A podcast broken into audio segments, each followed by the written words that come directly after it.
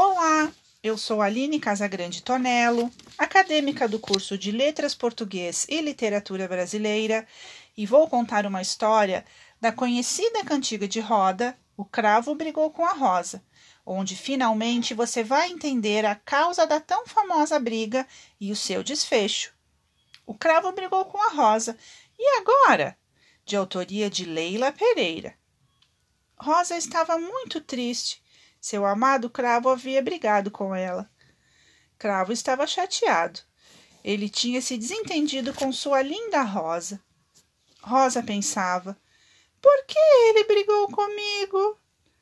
Cravo refletia: por que será que quando brigamos com alguém dizemos coisas que na verdade não sentimos? Pobre Rosa, tudo por causa de um comentário. Que bobagem que fiz! Pensava o cravo arrependido.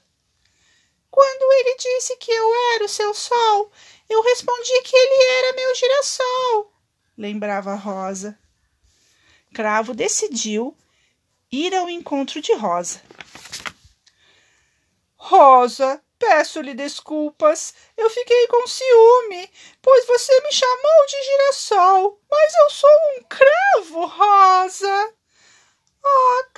Querido, você, meu bem, me quer.